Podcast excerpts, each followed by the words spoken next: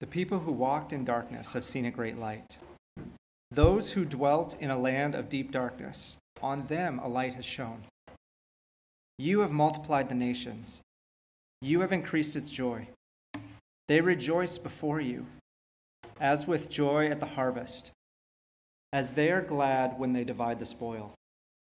For the yoke of his burden, and the staff for his shoulder, the rod of his oppressor, you have broken as on the day of Midian. For every boot of the trampling warrior is in battle tumult, and every garment rolled in blood will be burned as fuel for the fire. For to us a child is born, to us a son is given, and the government shall be upon his shoulder, and his name shall be called Wonderful Counselor, Mighty God, Everlasting Father, Prince of Peace. Of the increase of his government and of peace there will be no end. On the throne of David and over his kingdom, to establish it and to uphold it, with justice and with righteousness, from this time forth and forevermore. The zeal of the Lord of hosts will do this. Well, like I mentioned, for Advent, we've been going through the, the antiphons, these titles from Christ, taking from the prophetic writings. And today we come to Christ as our dayspring, Christ as the dawn, Christ as the sunrise. And we get this, these truths from Isaiah 9, which we heard read um, at the beginning of the service today. So before we turn to that text, let us turn to the Lord in prayer. God our Father, thank you for Christ, who is our light, who is our sunrise, who is our day spring. Lord, as we celebrate Christmas, may you impress by your Holy Spirit this truth heavy and gratefully upon our hearts. And Lord, we do pray that all that follows would be faithful uh, to Isaiah 9 and, and this beautiful text that you've given your people, the church. In Christ's name we pray. Amen.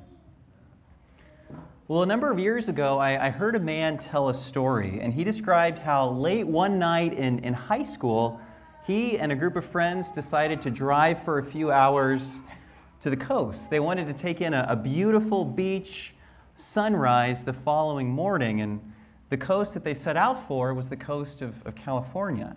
And the, the setting of the story was made clear early on, but at the time of, of the telling, myself situated in, in the Midwest and, and far away from such postcard perfections, that detail didn't strike me as particularly important. Whether they were in California or Connecticut, it made no difference to me. However, when they finally reached the beach, instead of seeing the sun start its course over the water, instead they saw their shadows stretching towards the sea.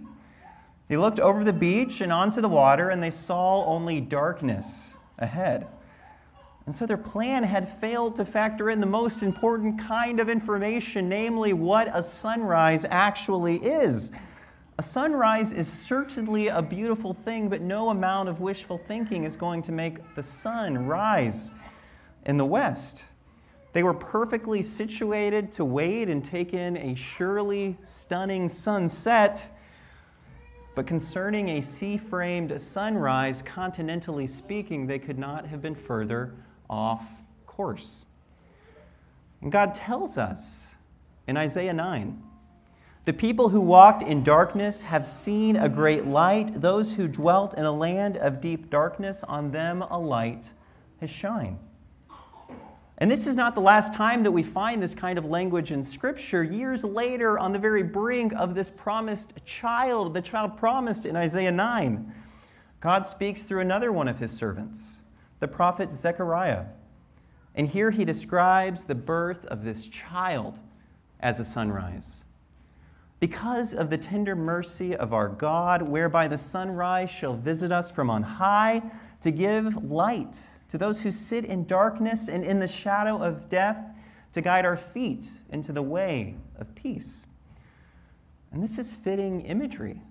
To appreciate the sunrise, we must not only recognize that we are in darkness, that we are in the midst of night, but we also have to be looking in the right direction.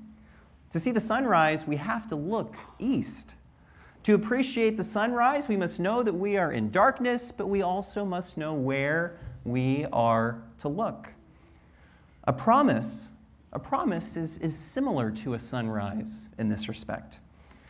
And God has made a promise to his people. God has committed himself to a very specific course of action, and it will come. But just as the sun rises only in the east, so too God's promise will take a very specific form. And if we're looking in the wrong place, we're going to miss it. The light will come from what God will do, not from what we think that God should do. And so then, what is this promise that we are given by God? Well, Isaiah tells us in the most extravagant terms. For unto us a child is born, to us a son is given, and the government shall rest upon his shoulder, and his name shall be called Wonderful Counselor, Mighty God Everlasting Father, Prince of Peace. A child, a child will be born, but not just any child.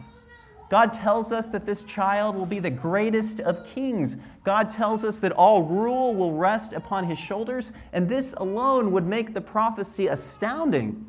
But God goes further. God tells us that this child to be born will himself be God. God tells us explicitly that this child will be called Mighty God, a direct identification of this child as divine. God tells us that this child is everlasting. He tells us this child is eternal, outside of time, something only true of God. The title Wonderful Counselor also points us to the divinity of this child. One commentator explains that while this word here translated as wonderful, it's sometimes used to describe extraordinary human activity.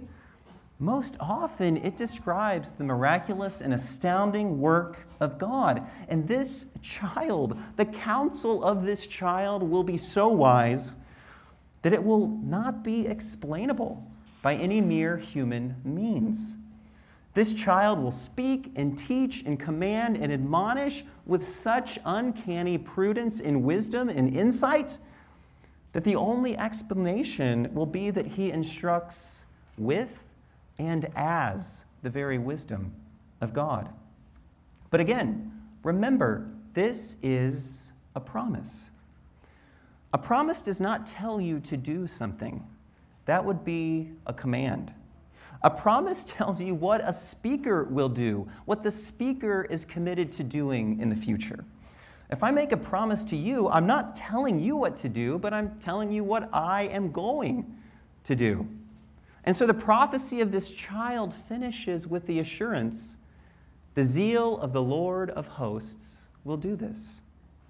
This is the work of the Lord. It's the work of his zeal. And zeal here speaks of God's deep love and compassion for humanity. It is a promise of what he will do. And he will fulfill this promise because of his deep, deep love for us. But again, a promise like a sunrise is something specific. The sunrise is here, but not there. God has promised to do this but not that.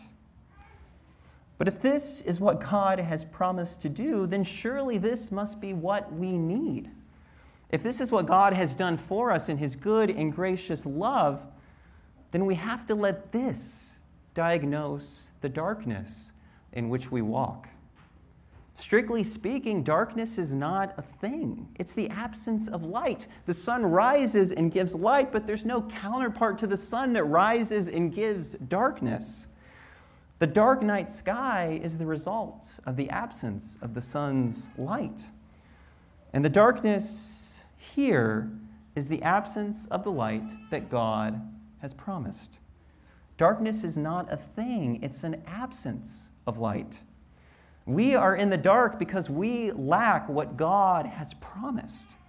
Darkness is the absence of this promised child. This child, he's the sunrise, the light, the fulfillment of the promise, the one hope that can deliver us from darkness. But how could this child, who is God become human yet still God, this child who has both a divine and human nature, how could this child deliver us from darkness? Well, again, remember what God does here God promises.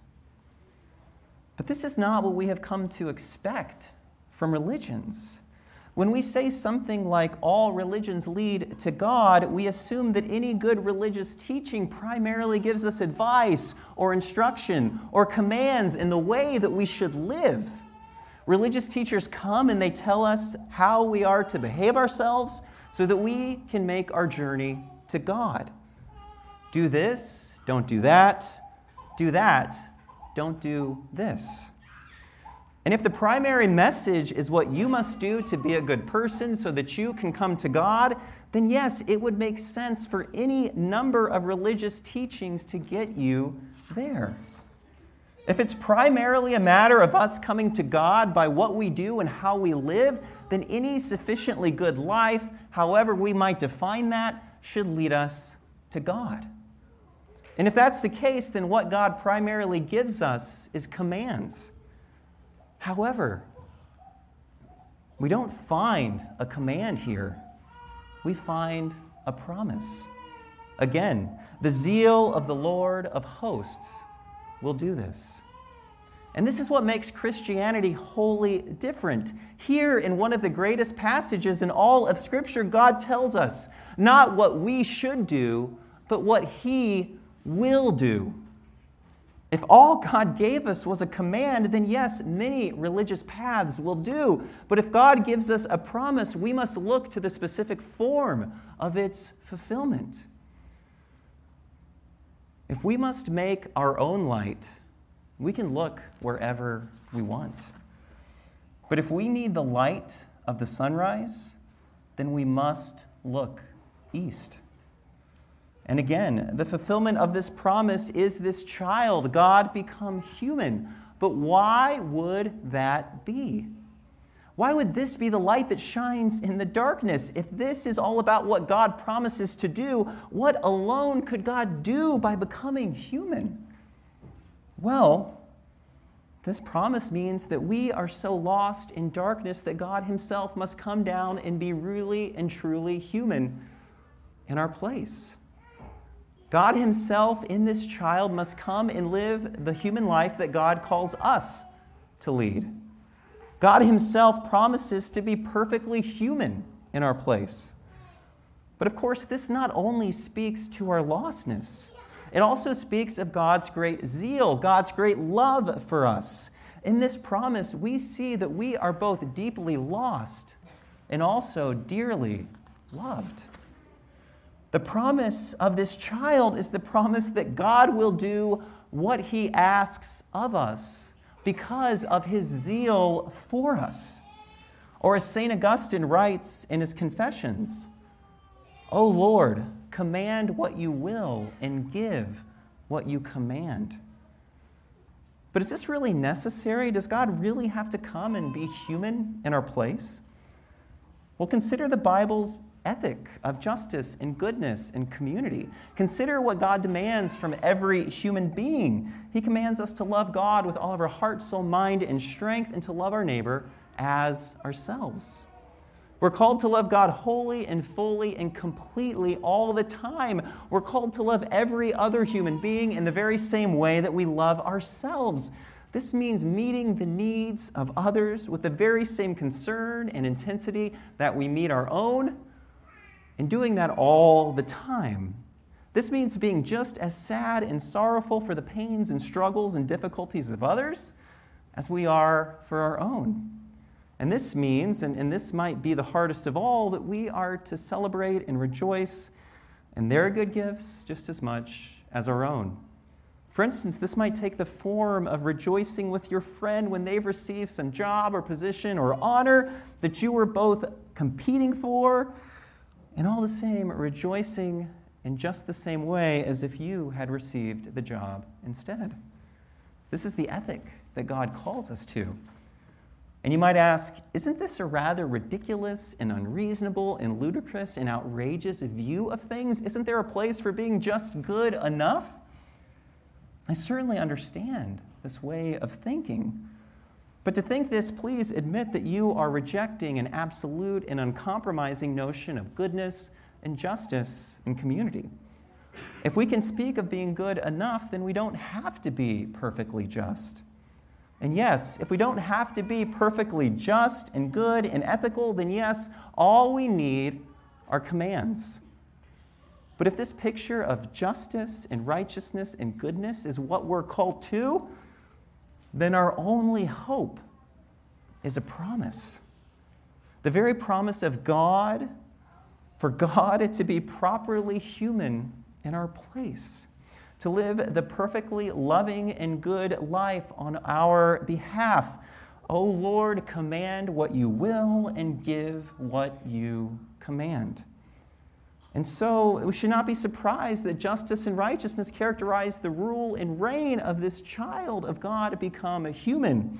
Isaiah tells us that he will establish and uphold his rule with justice and righteousness. But there's more. If God is truly just, then there must be a judgment upon injustice. If God were to simply sweep under the rug all of the ways that we've fallen short of this perfect ethic, then God Himself would be unjust. And so this promise points to more. And it does so in an ironic way. The child is said to rule upon the throne of David. And technically speaking, only one son ruled upon the throne of David, and that was his son Solomon. He was the one heir of David who ruled over all of the tribes of Israel before they splintered into two kingdoms. And Solomon, too, was known for his wisdom and counsel. However, Solomon's kingdom was not built upon the peace that the kingdom of this promised child will be built upon. Biblical scholar Alec Motyer, he writes, Solomon established his throne in accordance with the appalling final directions of David in savage bloodshed. On his deathbed, David gave Solomon a list of people in the kingdom that he believed Solomon would do best to kill. The perceived wrongs were then avenged, and the kingdom of Solomon was built upon him handing out the judgment of death as he saw fit. But what of this promised child, this prince of peace? Surprisingly, his kingdom too is built upon bloodshed. And while Solomon killed those who were not wholly innocent, the kingdom of this child will be established upon the blood of the perfectly innocent. But then you ask, how will a kingdom built upon the blood of the innocent be a kingdom of justice? Well, because this child who is God become human in our place, this child will not only live the life that we should have lived, he'll also take the punishment that we deserve for falling short of this perfect justice. He will die upon the cross. Unlike Solomon, he will build his kingdom upon his own blood. O oh Lord, command what you will and give what you command. And of course, being the one who reigns forever, he will be raised, and one day he will return to establish this kingdom of perfect justice and righteousness. This child, of course, is, is Christ, the one whose birth we celebrate on Christmas. And he is the one who blows all of our ideas about religion out of the water. All along, we thought it was all about what we should do. But in this promise, we find that it's all about what God has already done for us in this child, Jesus Christ. Should the Christian then be self righteous? No, anything but. The Christian is the one who realizes that their whole relationship with God rests completely, completely upon Christ, on what God become human has done and suffered in our place. Our whole relationship with God is built upon the fact that God offers forgiveness in Christ by his living and dying for us. And so, no, Christianity is not the basis for self righteousness or hypocrisy or any sort of conceit about our own moral efforts. In fact, as, as literature professor Alan Jacob warns us, he says when we lose the Christian God, we lose the God who forgives. And when we lose the God who forgives, we lose a society that forgives. He writes When a society rejects the Christian account of who we are, it doesn't become less moralistic, but far more so, because it retains an inchoate sense of justice, but has no means of offering and receiving forgiveness. The great moral crisis of our time is not, as many of my fellow Christians believe, sexual licentiousness, but rather vindictiveness. And to be sure, we see this in our present moment. Yet the Christian God calls all of us to account and offers Christ, this child, in our place. Deep down, we know that we don't even keep the rules that we put upon other people that we say that they should follow, let alone this perfect ethic of God. And so we must have no illusions about ourselves and our need for forgiveness, forgiveness from both God and neighbor. No Christian should ever, can ever look at another human being and say, I am better than you. We all stand in desperate need of God's forgiveness in Christ. But without a forgiving God, we find the unforgiving, vindictive moralism that justifies myself as the good ones, one of the good ones, against you as one of the bad ones. For instance, a recent article in The Guardian gives us the following shocking statistic Animosity towards those in the opposing party is higher than at any time in living memory. 42% of registered voters believe Americans in the other party are, quote, downright evil. But for the Christian, this will not do. All of us, every single one of us, desperately needs this, this promise fulfilled in Christ. And so, Christ, this child, does not come to separate the world into the good and the bad, into the downright ethical and the downright evil. We all fall short. Rather, as I've heard it said before, Christ comes to separate the world into the proud and the humble, into those who believe they have no need of Christ and those who humbly know that they fall short and so desperately cling to Christ, to God's fulfilled promise. And yes, like any promise, the promise of Christ is very specific, but it's a promise offered to anyone and everyone. To see the sunrise, we must look to the east, but anyone can look to the east. And like any promise, what this promise demands is trust and faith. If I make a promise to you, I'm not telling you what to do, but I am asking you to believe that I will do what I said that I would do for you. In the same way, God invites us to believe His promise. He invites us to trust that in Christ He has shined a light into our darkness. He invites us to believe that the zeal, zeal of the Lord has done this.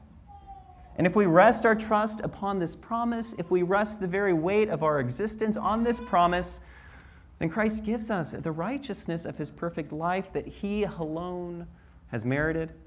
And he takes our guilt for all the ways that we have fallen short of God's perfect ethic and of love, a guilt that he bore for us on the cross. You're certainly free to reject this promise, and in that case, you are only left with God's commands. Commands that are so pure and are so prescriptive of the perfect human life of flourishing that they cannot help but hold us guilty. And without Christ, this is a guilt that we will bear forever. What else can the most perfect justice demand? Christmas is about the gift of salvation. It's about receiving what God alone can give. And ironically, what we find is that God alone can be properly human in our place. This is wonderful counsel. This is wisdom that could only come from God Himself. O Lord, command what you will and give what you command. This is the promise fulfilled in the child, Christ. Let us pray. God our Father, we thank you that you have given us the gift of Christ, the promise of Christ, that you, Lord, have fulfilled your promise, that you have not only commanded, but you have given what you command. Help us to rest in that truth. Help it to give us joy this Christmas season. In Christ's name we pray. Amen.